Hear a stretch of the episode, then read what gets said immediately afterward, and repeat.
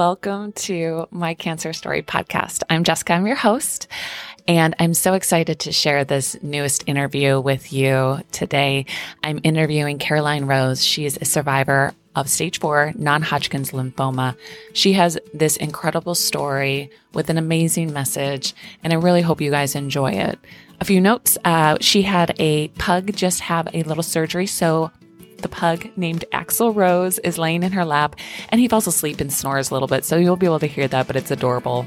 Um, there may be a few other uh, glitches in the interview, a little bit of echoiness as well, uh, just because it's over Zoom. You know, this is the world we're living in right now with the pandemic. And plus, she lives in Texas and I live in California. So I really hope you guys enjoyed this interview and stay tuned to the end. I have a few announcements. But um, I don't, I don't know. You want to, you want to get started? Yeah, let's do right. it. I, I, must say though, like I was um, the last like week or so, especially the last couple days, I was, I was looking at your website and I started reading your your blog, and um, like was, we were watching football last night and I started crying. my husband was like, "Are you okay?" I'm like, "I'm just reading a blog." oh my gosh! Your your your writing is amazing. So I, I just want to say, like doing a little bit research before this talk, it was it was awesome to to learn more about you and and to just kind of like read your inner thoughts and and your feelings and the process and everything like that. Like not everybody is that open and shares that part of them. So that's really really cool. I, I love what you're doing. I really appreciate that. It kind of mm-hmm. shocks the hell out of me sometimes because I was so left brain for so much of my life Mm-hmm. Even now, when I sit down to write, a lot of times I don't know what I'm going to say. Actually, most times I don't know what I'm going to say. Mm-hmm. And then it'll sort of come out, and I feel like it's this like I don't even know, like it like something takes over my body, and I write these words, and then afterwards I go back and read them, and I'm like, yeah, I guess that is really how I feel, but I don't know if I could have vocalized it as yeah. well as I can write it yeah and and it's kind of exhausting in the best way because i write it and it takes it out of me um, because it just you know you process all this stuff and there's so much to mm-hmm. process in life right now and um, so i have to really sort of set chunks of time aside when i do it because i know it's i'm gonna have to really i'm gonna have to go there wherever that place is yeah. on that day you know and uh, it's always different. And I use my dogs for a lot of the content because my kids are getting to the age where I don't always want to share stuff about them because I don't know if they really want that out there, you know? And yeah. um, that the dogs are always good material. Always, always, always. So. Absolutely. I'm a sucker for animals, especially dogs. Mm-hmm. Like anything about dogs, especially like the stories that you were telling. It was just like tear jerking and just yeah. it, it, warms your heart and it fills your heart up. And something just about like the un like undeniable love of a dog. Like it just yes. no matter what. No love you. Yeah. It's just it's unconditional. And uh-huh. they, you know, I think for me I realized with the animals, like I, I think humans are complicated and we're layered and we're always in our heads with each other mm-hmm. sometimes Mm-hmm. And with an animal, you know, you don't have to be on, you don't have to be talkative, you don't have to be um, feeling great or strong. You could be mm-hmm. in bed all day, you know, mm-hmm. as long as you take them to the bathroom and feed them and give them what they are so happy, they're content. Yeah. And yeah. I think it's just like a break for us to just feel that unconditional, uncomplicated love. Mm-hmm. And it's, um, it sort of carries you, I think, a lot of mm-hmm. times when you're feeling emotionally down, physically down, whatever it may be. Yeah. Um, and you know what? With kids, there's so much pressure. Like, I don't want to fuck my kids up. You know, like yeah. I can feel them. They can be horrific. They can have horrible manners. It doesn't yeah. matter as much. Mm-hmm. There's not mm-hmm. the pressure of Mm-hmm. You know, oh my God, they're not going to have manners when they grow up, or they're going to have this or that, or what am I doing? You know, yeah, yeah. It's, nice. it's, just a nice break. That is nice. Yeah, yeah. definitely a lot, a lot less pressure. yeah, so much less. Yeah, we, we have a dog and a cat, and uh, we don't have any kids. But so, like, I, I constantly think about that. I was just like, man, just like the littlest thing, like, what if you like screw up a kid? Like, I was like, the, the dog and the cat, like, they're cool. They're they can basically handle themselves. Right. but I, I well, just like that's the thing that scares me. Yeah. Yeah. And I think like taking it a step further for me, I had my soulmate dog, Riley. Riley. Mm-hmm. Who unfortunately passed three three and a half years ago. But he um, you know, he came into my life at a very uh really at this perfect time. Mm-hmm. And I think he saw me through, you know, most of my treatments, saw me through the kids. He he was there for all of it. And I think um, you know, with the kids, they found so much comfort in Rye and he just sort of um it's that connection that heals because we give so much of ourselves to relationships, whether it be our friends, our family, our husbands, whatever it is. Mm-hmm. And um, that was the one relationship in my life that gave, it just gave back. It just seemed to keep giving back. And it just kept me in the moment and out of my head with the fear and anxiety and all this stuff, you know, because he was just in that moment right there. He was good. Mm-hmm. And um, it was, it was what I needed without even knowing it. And that, you know, animals are just so healing. They are so healing. Yeah. Uh, a lot of the times we my friends and I say like we just we don't deserve their love. Like it's just it's yeah. it's crazy the amount of love that they give. It's just animals are incredible. They are. And it's it's they a blessing are. throughout life. it's true. And especially the rescues. Riley was a rescue. And yeah, you know, ours a lot too. of the rescues will come to us and we don't necessarily know their past, but we mm-hmm. know it was pretty pretty bad. What you know, Riley, we we ended up on a very, very random run in years later, found a lady who did know Rye and told us his past, but we didn't know for a long oh, time. And he, we knew he'd been just, I mean, he had burn marks all over his body. You could see his ribs. This, he was a Great Dane lab mix. He was beautiful. Dog. He was so pretty. And we brought him home, and he literally, literally stayed in a corner for two weeks. Didn't come out didn't he was never um, you know he had every reason to be angry or violent but he, he was just scared yeah. and after two weeks he sort of came out of his corner and that was sort of when it clicked and i i really thought a lot later in life i thought if he, if riley can trust again if after mm-hmm. everything he went through which i can't even begin to imagine mm-hmm. if he can trust and he can put his heart back on the line you know, maybe it's safe for me to do the same. Because I think along the way, I started losing trust in life a little bit. I think mm-hmm. just with, you know, um, a, a, cancer diagnosis and then having it come back again and having it come back again, it's sort of, I, I didn't feel safe to trust. Mm-hmm. And then Riley really, really helped me um, find that inspiration and strength to to trust in really whatever's going to happen and it's yeah. going to be okay dogs. Well, that's like actually that's like we ours is a rescue too. I ask them all the time. I'm like, "What was your life like before?" like, I, I just yeah. want I just want to know. But this I is know. kind of and it's kind of fun to try to guess. Like, yeah, oh, you yeah. know, maybe you don't like yeah. umbrellas. Wow, I bet. you know, it's just funny. Like we tell a story for him yeah. sometimes. So we're just we're so happy we have him. He's an older dog. He's the best. So oh, we absolutely adore him. Um, but this is kind of like the perfect segue. So um, just do a quick introduction. Uh, today I have Caroline Rose with me. Um, she is the creator and the writer of Dear Riley Rose and also um, a cancer survivor and fighter of a rare stage four non Hodgkin's lymphoma. That's right. Okay, I got that right. Okay. Yeah. And um, it, she reached out to me probably a month or two ago and we've been corresponding and I, am I feel so lucky that you you found me the site the podcast and um, i'm just honored that you wanted to come on and speak especially after seeing your website and all the speaking engagements that you've done and how how inspirational you are for uh, cancer survivors and, and, cancer fighters and families out there. So welcome. Thank you so much for being here. Yeah. Having me yeah. So um, we kind of went off on a tangent earlier, which I love, though. It's kind of just a little bit more natural, a little less stiff. Many more to come.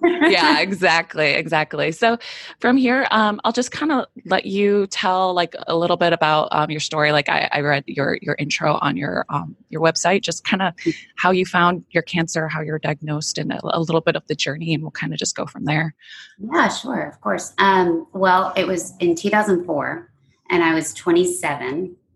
I was um, living in Los Angeles. I was in med school at USC, and at the time, I, I, um, you know, I really I was in the very best shape of my life. Uh, hands down, no doubt about it. I was a big marathon runner, so I just ran my seventh marathon. I think I ran three that year I was diagnosed. I think I did Boston in April, New York in November. Is that right? Oh, I guess two years. And then San Diego was in um, June. I think that was right. Yeah. And then we also, my husband and I started to get into triathlons. So we just completed the LA triathlon, which was our third Olympic distance, I want to say.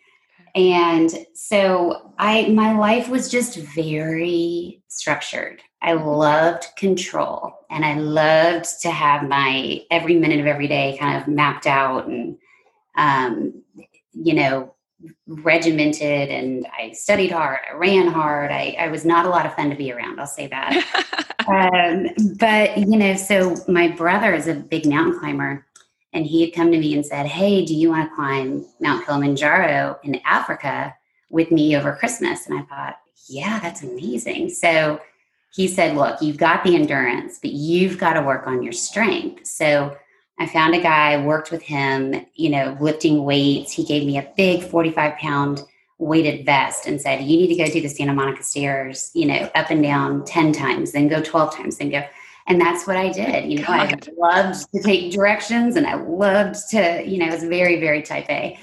And so in those, I guess that probably three months, I had really been working on the strength. And I definitely, in retrospect, my neck was was really, I mean, it, it was bigger. And I thought that is so cool that the muscle comes on that fast.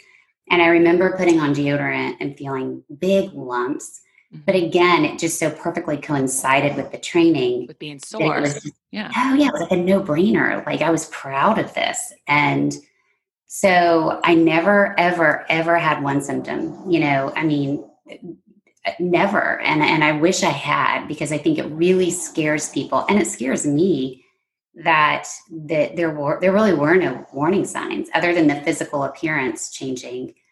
Um, so a month before Africa, my brother and I um, came back to our hometown of San Antonio, and my dad is a doctor in San Antonio, and so he had set up the blood work, um, the pre-Africa blood work, vaccinations, all that. Went in, did the blood work. My dad calls and said, "Hey, there was this mistake. There's your platelets are at a life-threatening level. I know that's not right. Come back, and we're going to redo it." So I went back, redid it, and my dad growing up, I mean, my brother and I talked a lot about this. We cannot remember a time he has ever canceled a surgery, ever. He's a brain surgeon. Oh. And he just, he doesn't cancel. He just does, it, there's nothing in the world that would make him cancel a surgery. And he called me and said, uh, do not go t- to get the vaccinations. You are actually going to go meet Dr. So and so, who's a hematologist, and I canceled my surgery and I'm meeting you there. And that is when I was like, oh, this is this is not good. So we went, I met my dad and the hematologist, the trained eye, looked at my neck and he said, How long have those lumps been in your neck? And I thought, Oh, thank you. I mean, really, I was, I was, you know, I was taking it as, yeah, exactly, patting myself on the, like, this is, thank you so much. But, but, um, he spent about two and a half minutes examining me. That's all it took. And he asked me to come across the hall my parents were there and he said, This could be a virus, but I really strongly believe this is lymphoma. And my dad started crying. I think I'd only ever seen him cry once before when he lost his mom. And I didn't know what lymphoma was. I just, I didn't, I just wasn't sure. And, you know, he kind of said cancer, blah, blah, blah. And and I think a lot of people feel this when they're first diagnosed. You're like, no, it's not. You know, there's no mm-hmm. way. And so the next morning we had a lymph node removed. It came back that afternoon. Um, you know, yes, it was a non-Hodgkin's lymphoma. Um, think it was a B, B cell follicular. It had a long, longer name. Okay. That was very unimportant to me at the time. I just thought, you know, I don't, I can't even process this. I mean, I think a lot of you know, people relate to that. And so we went through Thanksgiving, a couple days, went to MD Anderson the next week, took a week to do all the stage testing, um, and met with the doctor. And she said, uh, she said, it's everywhere. She said, It's stage four, it's in your stomach, your spleen, your bone marrow. And I think I asked her, in fact, I'm sure I asked her, um, will this interfere with my finals for med school? Because I was, it was coming, you know, finals were the first two weeks of December. Mm-hmm. And I remember my dad again looked at me and he said, You're not going back. And she wanted to start chemo the next day because I guess it was a very fast growing, very aggressive uh, form of lymphoma. And so they didn't even want to wait a day or two or three. So we started right away. And well, I should also say, when I was first diagnosed in that appointment, she said, "We can we can treat you, but we cannot cure you. Your cancer does not have a cure." And I thought I kind of processed all this and kind of was it was all sinking in, it, you know, and it took a while. Like I had to get home and I had to really kind of process all this. And I thought, all right, so I'm getting ready to battle a cancer that doesn't have a cure, that they can treat, but they can't cure. The goal is to get into remission to then what? Wait for it to come back again. Like this was a very hard thing for me because, again, at the time, I was so driven. I was so type A. I wanted a goal. I wanted to achieve it and I wanted to move on, you know, and this felt, I mm. felt so out of control. I felt so just overwhelmed and lost. And I think that night, I really was struggling, and I I went into a, a we were at my aunt and uncle's house in Houston, and I went into one of the, their bedrooms, and I just sat in the corner and I just broke down because I didn't want anyone to see me breaking down because I still wanted to be strong for everybody. And my uncle came in and he said, you know, at the time he was involved with MD Anderson, and he said, I've just been in meetings, you know, this week, last week, with these doctors, these top researchers, and there's so much research happening. There's so many drugs being worked on, developed. You know, you cannot think of this as,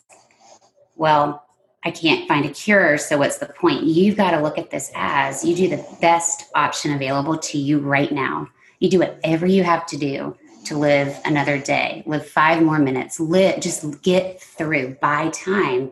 Because then when your cancer does come back, when you do need another treatment, chances are really high another treatment would be available.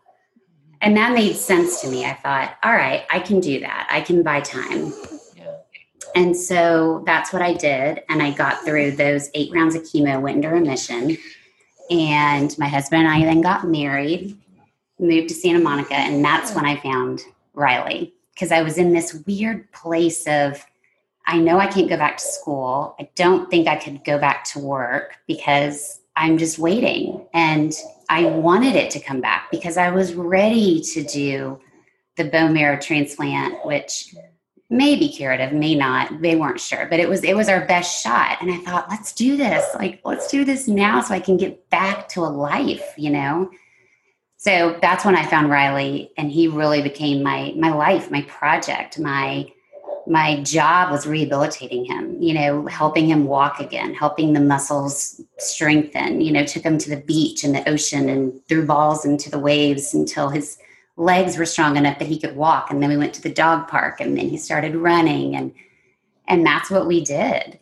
Yeah. And then it the cancer came back um, about five months after we got married, five or six months after we got married and after we found Rye so we went to Houston again. I did my first bone marrow transplant. That was it was very difficult. I mean, it was not an easy treatment. I was inpatient for about a month, and then you you stay close to the hospital and come in every day for about two, three, four months. And I really thought at the end of that, I really believed that was it because I did the transplant. It was a success um, you know, I left Houston really not taking a ton of medication.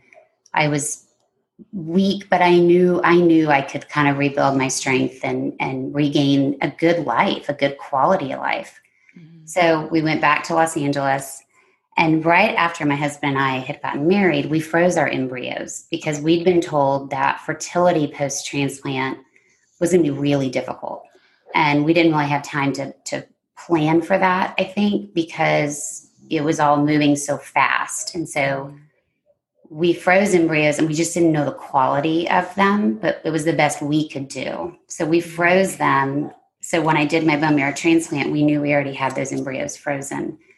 So a couple months after we came back to Los Angeles, we transferred an embryo, and that was my our daughter. The first one took, and that was her. That's amazing. And it was it was amazing. I mean, it was truly amazing. Oh my god! And then um, they they had told me a natural pregnancy was pretty much impossible, mm-hmm. and it shocked the hell out of us. But then my son was actually a natural pregnancy, and he was born to, almost two years to the day after my daughter was born.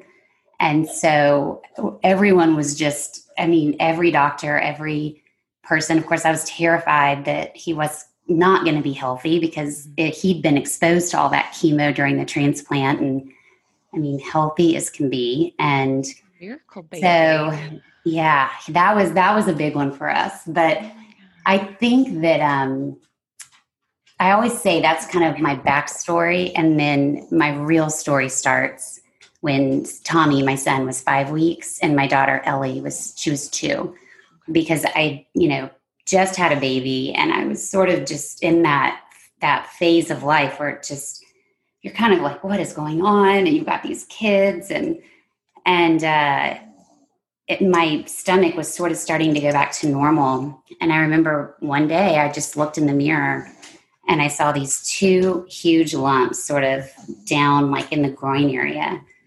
And I thought, oh my God. And I knew exactly by that, by that point, I knew exactly what it was.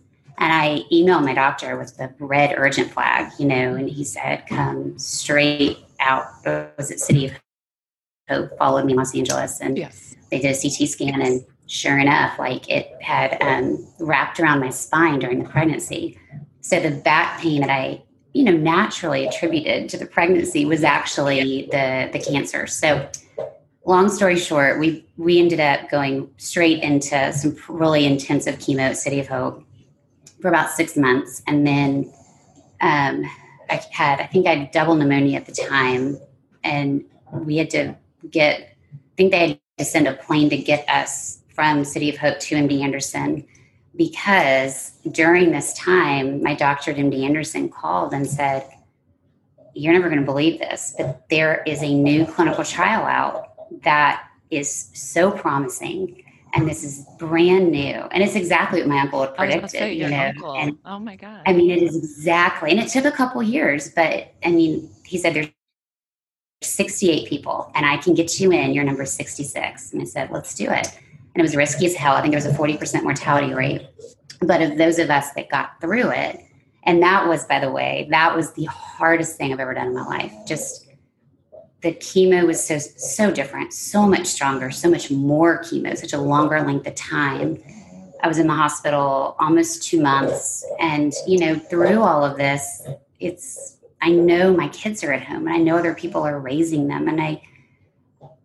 But I, I, I couldn't, you know, it's just, you know, you really had to go into this mode of just self care and self preservation. And it came with a ton of guilt. It came with a ton of just, feeling like a really horrible mom, horrible wife, horrible friend, you know, all of it. And even though logically you know you're not, you still feel it. And I think that was a really, that was the hardest part for me, the emotional toll, I think.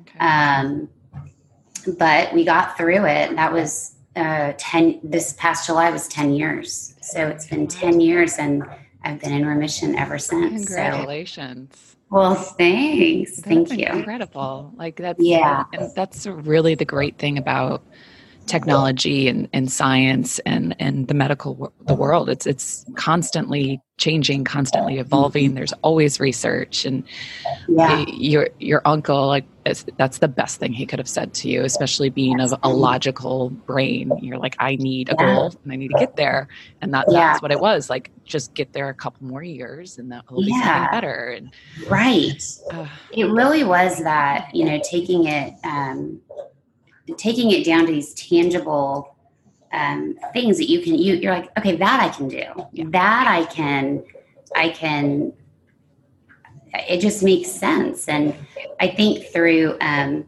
the, a lot of the speaking I've done you know depending on the audience and the topic I've told some different stories but the one that I have found really resonates, and now I kind of try to include it, was there was at one point in my second transplant, there was a moment where it was one of my last chemo days, and they bring the chemo in about four or four thirty in the morning, and it was the day that I I really said I was done. I didn't. I told it was nurse Jan was the nurse's name, and I told Jan I said I don't I don't want it. Please leave. I'm done. I'm done. And I knew what I was giving up. I knew the kids. I knew Riley. I knew my husband. I knew all of that. But it's like it wasn't enough. It just it was it had been such a fight and such a struggle. And I was just I couldn't I couldn't do it anymore. And you know, my husband's there begging and please, please.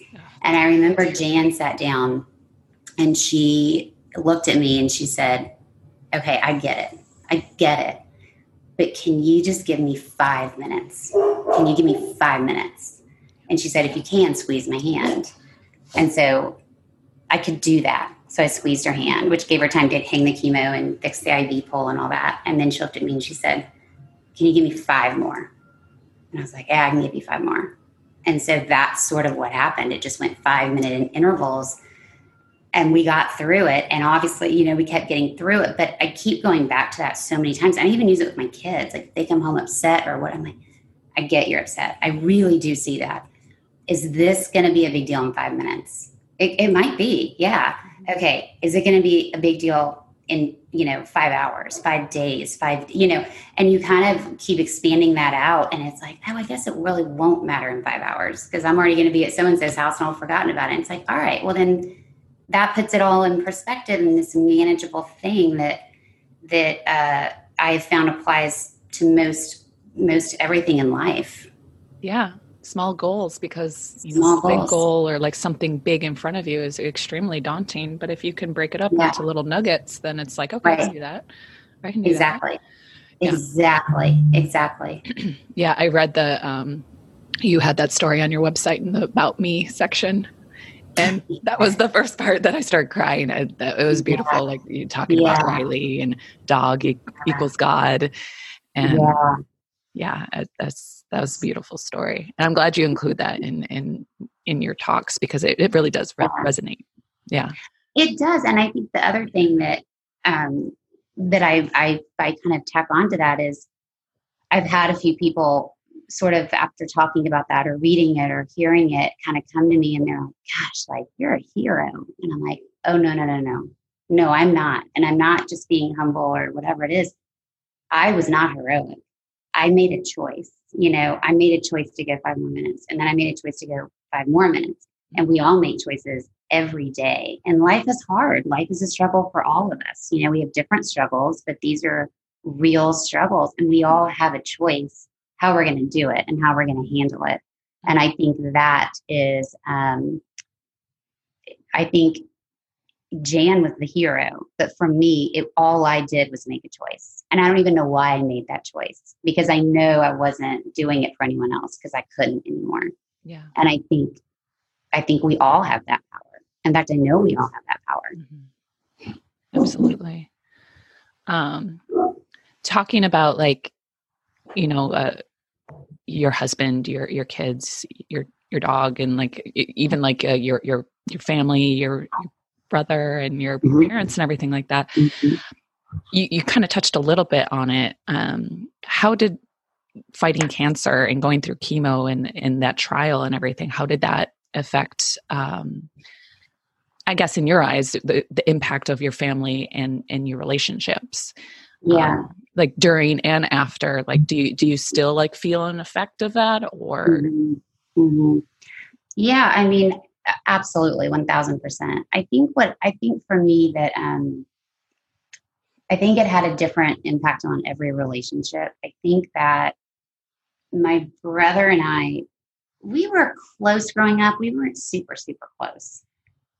But i knew he was my older brother and i knew what i did know is that he was always there for me. He would always be there for me. That's what i knew of our relationship even though you know we fought and all of that. Well, when we found out that I needed a bone marrow transplant, they tested my family, and my brother turned out to be a perfect match. So he was my donor for both transplants. What? And the wild thing is, we actually have different blood types. So when I had the first transplant, I didn't convert all the way to my brother. So I had half of, his, well, a little, it kind of stabilized at like 60 40 of his cells versus mine. And so we had a mix, I had a mixed blood type, which was wild. And uh, they, uh, sorry, can we dog bark? no, it's okay. Yes, come here. Yes. I'm sorry. That's okay. Um, but uh, I think for my brother, I think having that, it bonded us in this way that is so almost unexplainable. Like he literally saved my life. And he's not married, he doesn't have children of his own, but he looks at my kids like his kids because he doesn't want credit and he doesn't want all the thanks, but he kind of knows. And my kids know that Uncle Chad saved mom's life. You know, they know in a simplistic, hopefully not too scary way, and they love my brother. And I don't know if it would be that deep had we not had that. Mm-hmm. Now, I think the other relationships in my life, I think, um, I think that I very much worried with my parents that they were so worried about me. I really worried.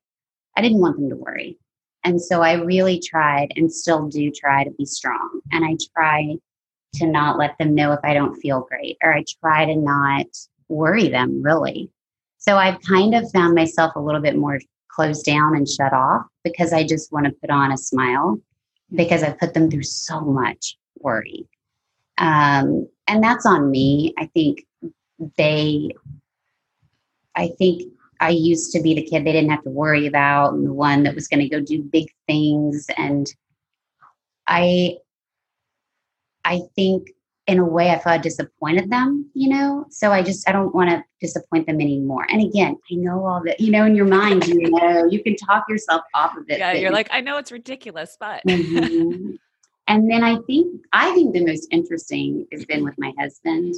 And we joke about it a lot, but it's still kind of this interesting dynamic. When we met, he was just the life of the party. Everyone loved him. And my friend said, he's never going to settle down. He's never going to be serious. Like, he's so smart and has so much potential, but he just loves life. You know, he loves just, I could never get him to commit to anything, you know, not even like dinner in an hour. He's like, I don't know. I don't know what I'm going to be doing. And, you know, here we are. We just had our 15th wedding anniversary. Oh, congrats. And he is he is the one now who's scheduled and who handles a lot of the the finances, the the house stuff, the we just we totally flip flopped roles. And he'll say to me, Hey, do you want to go to dinner tonight?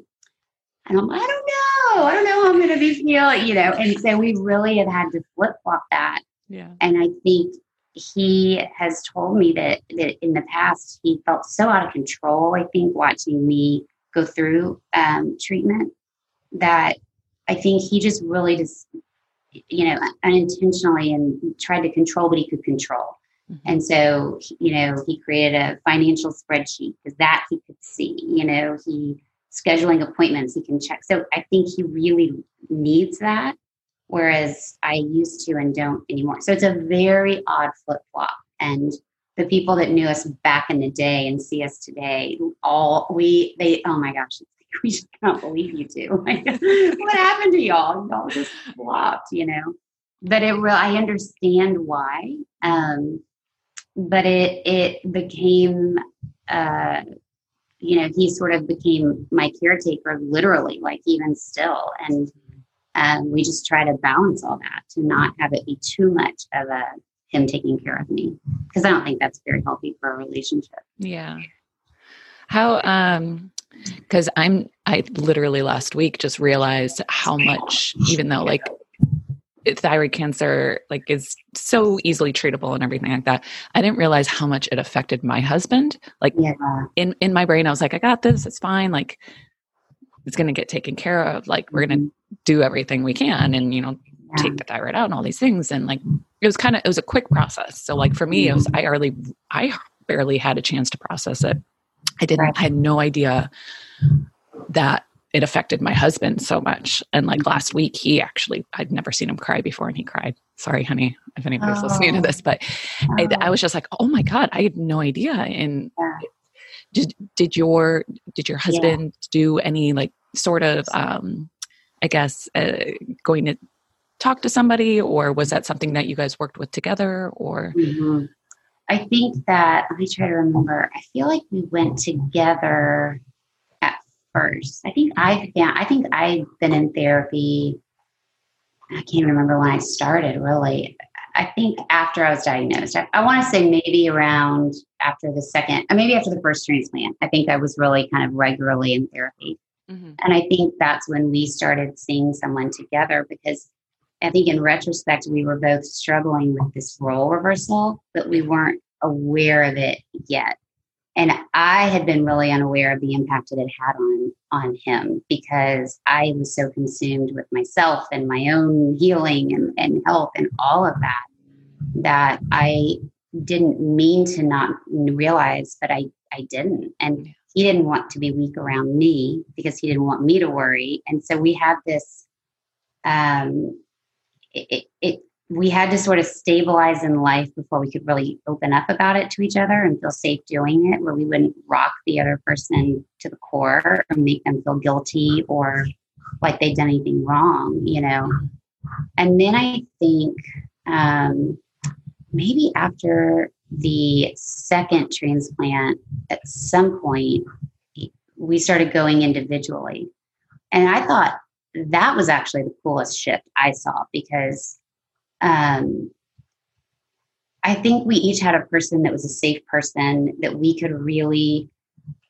Sometimes, sometimes I don't like to admit when I'm wrong. Okay, I don't. I do not like to admit when I'm wrong. I really, that's a that's something I'm working on, and I I really have a hard time admitting when I'm wrong with my husband. So, in my individual therapy, I could really dive into that. Like, why can't I just tell him that I was wrong? You know, and and then I could sort of take that and go back into our relationship. And in my mind, I'm like, okay, I see it coming. I was wrong. I'm gonna have to tell him I was wrong. So here's what you know, and vice versa. I think he had things.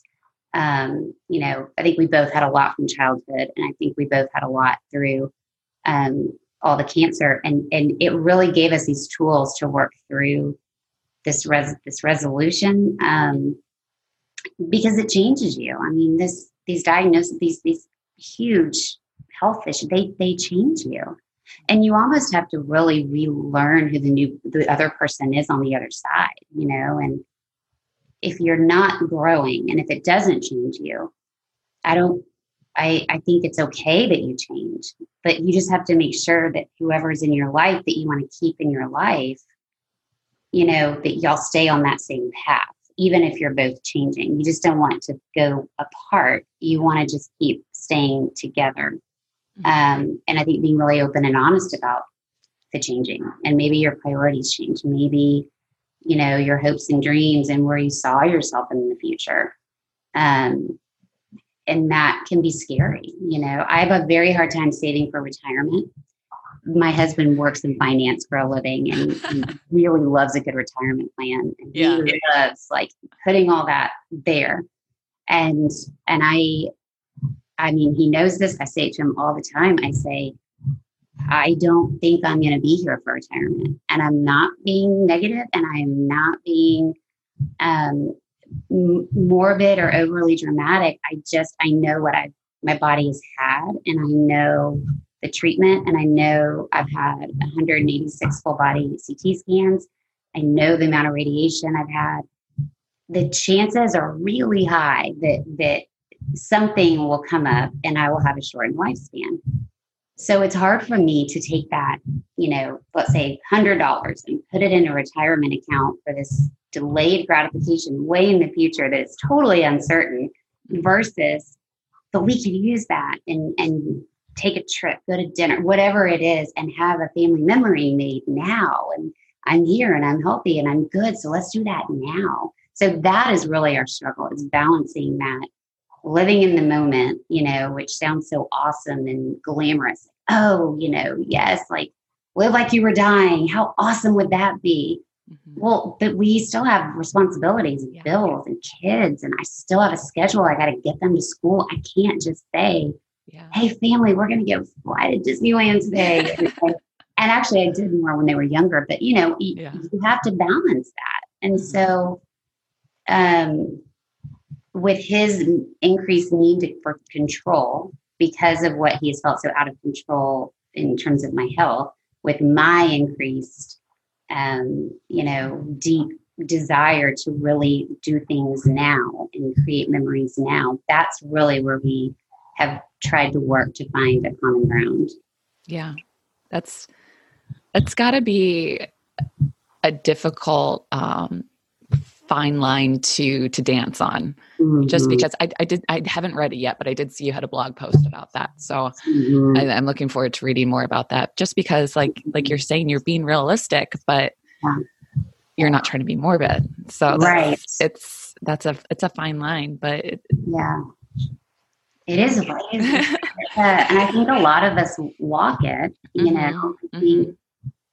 uh, it's true that anyone can have, God forbid, a horrible accident today, or you know, but but I think when um, I think when anyone has personally received or has a loved one who's received any sort of life changing news, mm-hmm. and your life literally has changed in a second, I think we're all. Um, I think it's a gift in a lot of ways. I think we appreciate things. I think our priorities change. You know, a lot of people say it and it's true. I mean, I don't know if I would take any of it back. You know, the the the as hard as it's all been, it's been so beautiful at the same time. Mm-hmm. But I think it's just the way we view life and I think see life and it is not a guarantee. You know, it's not I don't feel robbed of, you know, the years that I may not live. I feel more grateful to have lived the years and the days that I had been able to.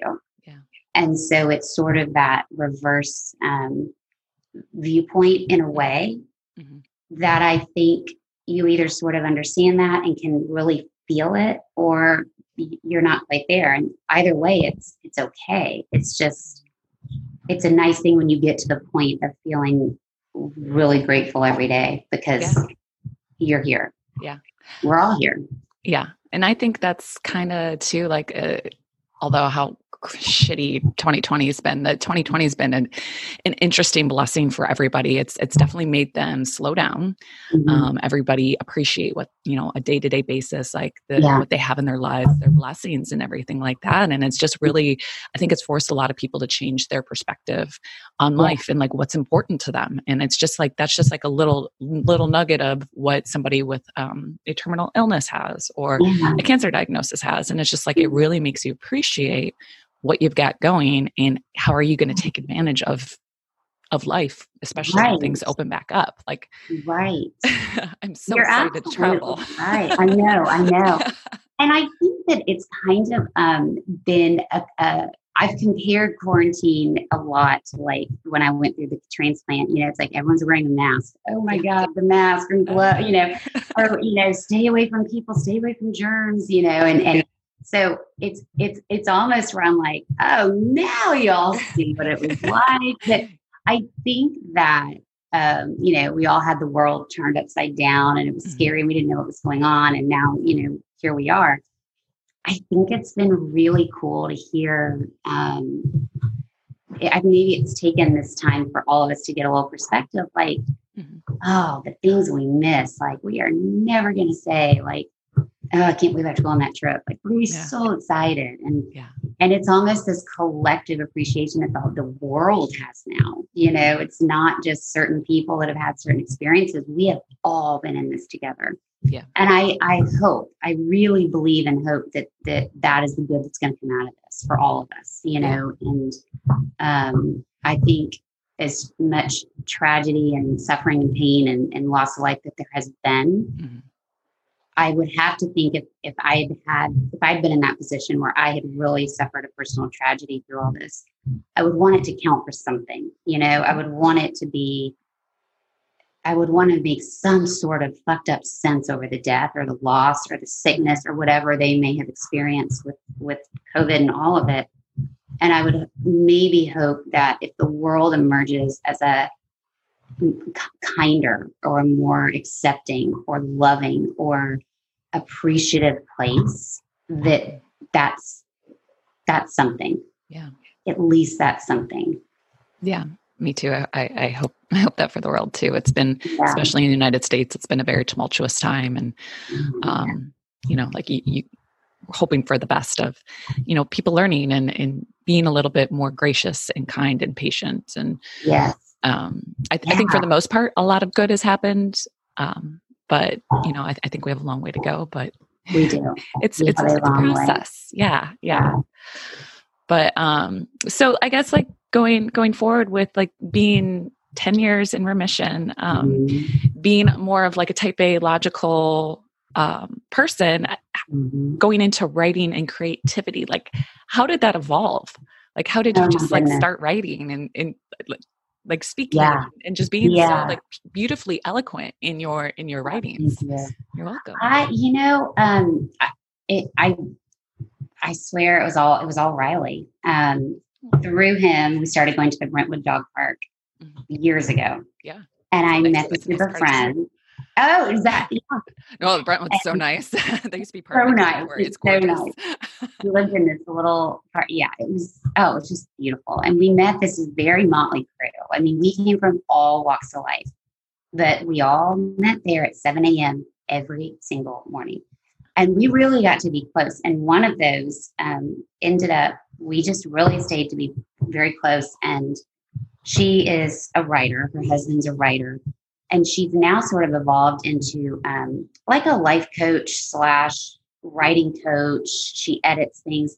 So she would hold retreats and she would, she was my friend who really taught me the art of going deep in a conversation and not staying on the surface and the beauty that you can find in people when you really ask the right questions and you really um, listen. You know, you really listen to what their answer is and try to understand their point of view. So I re- I just loved her and I started writing because she asked me to write some things down and and I don't like to journal and I didn't like it and she knew it, but I did a little bit. And one day I wrote a letter to Riley and he was still alive and she read it and she she called me and she was just she was really emotional and she said that was that was something and i'm telling you, you you, need to write this whatever this is and this it turned into be a book and it took about a year.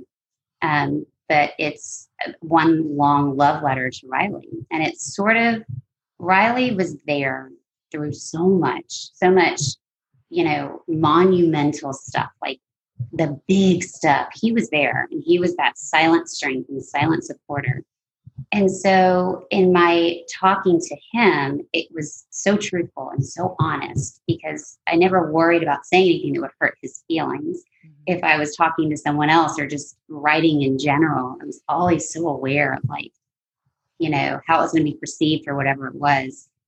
And so, I think through that and through writing it and finding how therapeutic it was for me and how much it helped me process everything and make sense of everything. Um, it was scary and emotional and difficult, but it was the coolest thing to see. It shocked the hell out of me, I'm telling you, because I was never, ever going to be a writer. But I really loved it. And then I realized, um, you know, you hear people say, like, if I'm not creating, I go crazy. And I'm like, oh, come on. And now I'm like, oh, I gotta go write, you know, and, and so it sort of turned into this. And it's sort of um, the speaking came. Um, I think I started speaking for City of Hope, um, and they then it sort of just grew from there. Then it, the events became larger, and the people I met would then contact me, and it just sort of took off from that. And, I, and that's I just love that. That I do miss during COVID. I miss going and being in front of people in a room and you know the energy and seeing the emotion and talking to people I, that i really do miss um, but i think through the speaking eh, i realized you know someone asked me recently how did you land on the message of hope and i said well i didn't i never that was never what i thought my message was but after i would speak what I realized was the common theme when people came up to me afterwards was, you gave us hope. You gave us hope. That story gave us hope, or whatever it was. And I thought, it's pretty cool, you know? And it just sort of kept, and I thought, okay, I've got to listen to that. And I've got to honor that. And I've got to stick with that. And I think definitely right now, but I really think always people need hope. I think no matter what your situation, no matter what you're dealing with, you may be so happy in life, you're just rocking it, but but you're still gonna need it or do need it, and you don't realize it. Everyone needs it, mm-hmm. and you know, I tell people that that may call me, or maybe they were recently diagnosed, or a loved one, or a friend. I say, I am happy to talk to you. I will talk to you all day long, but but your story is going to be your story. You know, you could talk to someone who was diagnosed with your exact type of cancer and they have the same doctor, the same, but it's it's in a very weird way like a pregnancy. You know, people get pregnant and they have a baby, but no story is the same. You know, maybe the way you got pregnant or your how you felt or how the baby came. You know, it's mm-hmm. there's so many. Everyone has a different story around that. Mm-hmm. So make it your own. And if you heard a story that didn't have a great ending or was pretty horrific, that is that person's story. Make it your own do this how you want to do it because you you can do that you know that is your choice um, to try to do it your own way and through that maybe your ending is going to be a hell of a lot better and that's where that hope comes in because you got to have hope to have you know the vision of a, a successful outcome yeah wow that was really inspiring. I mm-hmm. like I couldn't help but think when you're you're talking about it, like you know, life isn't a straight line. It has its ups and its downs, and it's kind of the same thing. Like you know, mm-hmm. throughout life, you do have hope, and then it may waver, and and mm-hmm. Like you were saying, you do have a choice, and you you do have control of how how that outcome can be and what you can do with it. Not necessarily the outcome, but um, right, right.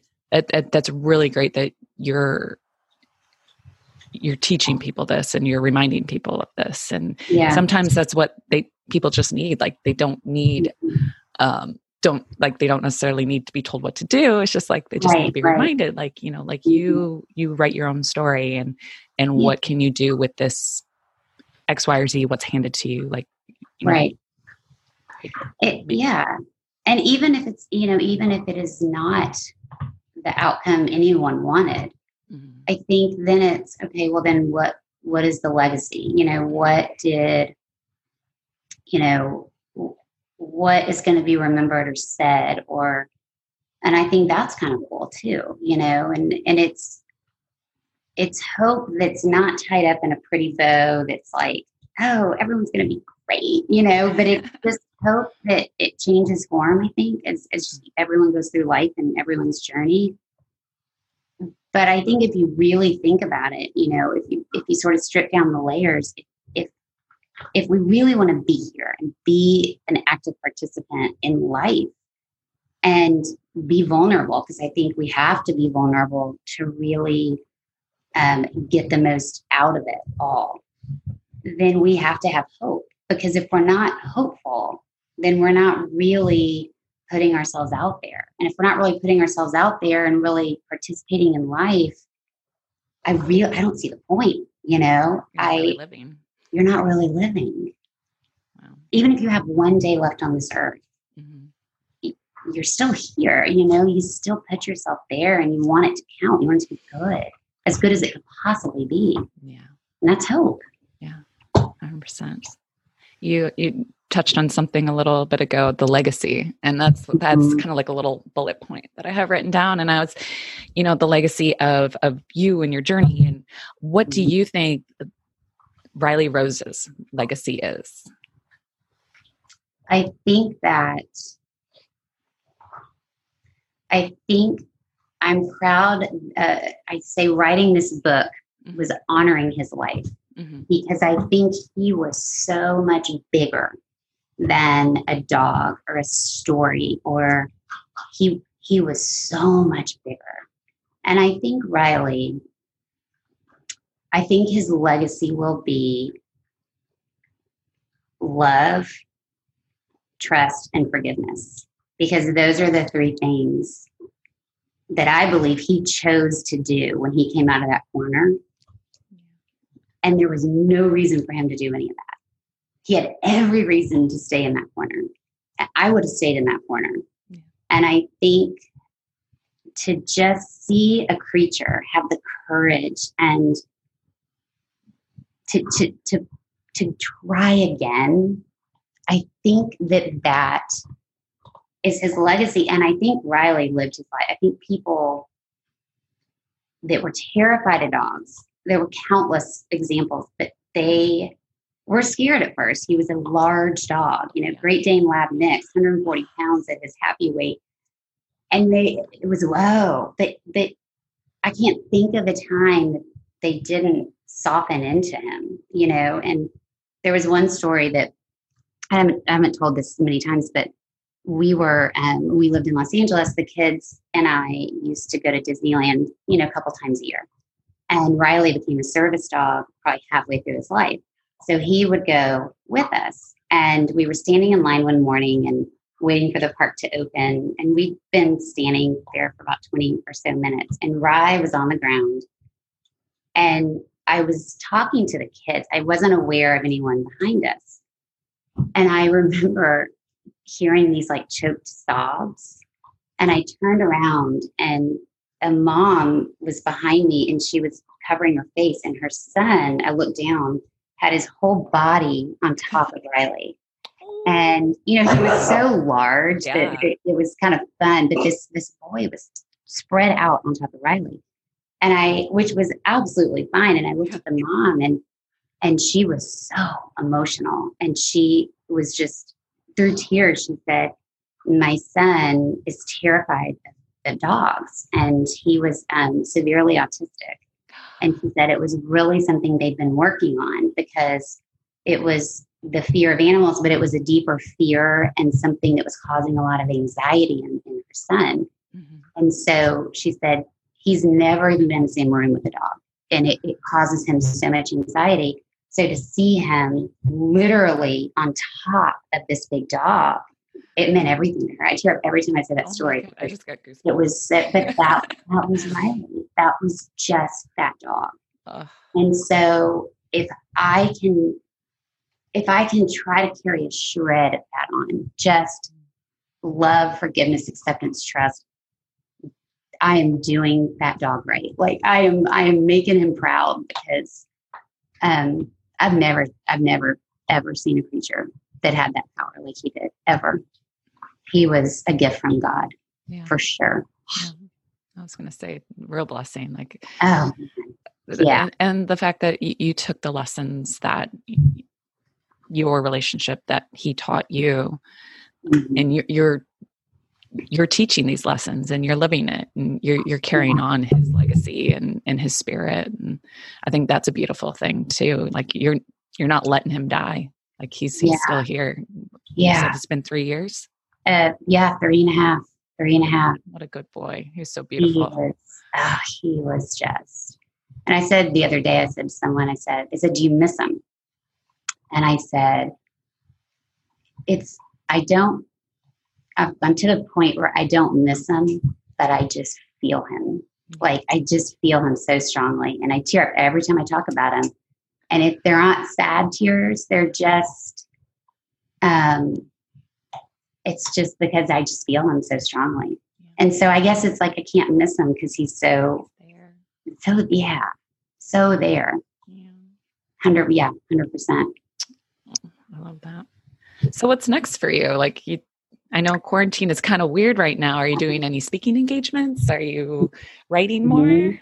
Yeah, I'm doing a few virtual, which is okay. which is fun. You know, I think we've all had to adjust a little bit with the virtual. Yeah. But, yeah. but um, yes, definitely doing those. And then the book is in the process of publishing, so that's very exciting. I'm super excited. And um, it's you know, I think back to what I was saying earlier. I think uh, life would be a lot easier if I had a plan and a calendar and actually could write stuff out. But yeah. I just, I just don't. And I, it's the weirdest. And so I, I don't know. What's next. I think uh, it's a scary but also really cool way to to live. Again, shocks me because it's never been me to kind of just trust that what's going to come comes and what's meant to be happens and and um, I I kind of live that way. So I don't I don't know what's next. It's exciting. But it'll be good. Yeah, yeah. Well,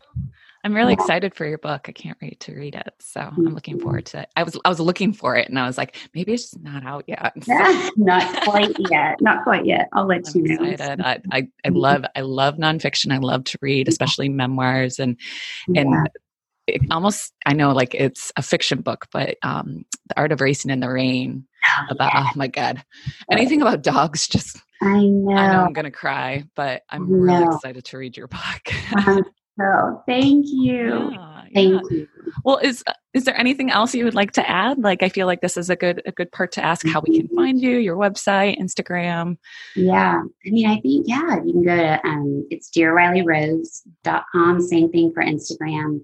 Um, I think Facebook is the same, and I'm always happy to talk to anybody or um, you know if if I can be of any help, any any service. I am always here. Truly, truly. Well, you're you're so amazing, and thank you for sharing this story with me and and your thoughts and and just how you evolved with it and to be able to come out the other side with your outlook and, and the light that you have inside of you is it's truly it's beautiful and unique and for you to be able to help impact others lives and give them hope is really inspirational. So I, I really, I really do appreciate you spending time with me. Like I feel like, oh my god, how did I get you?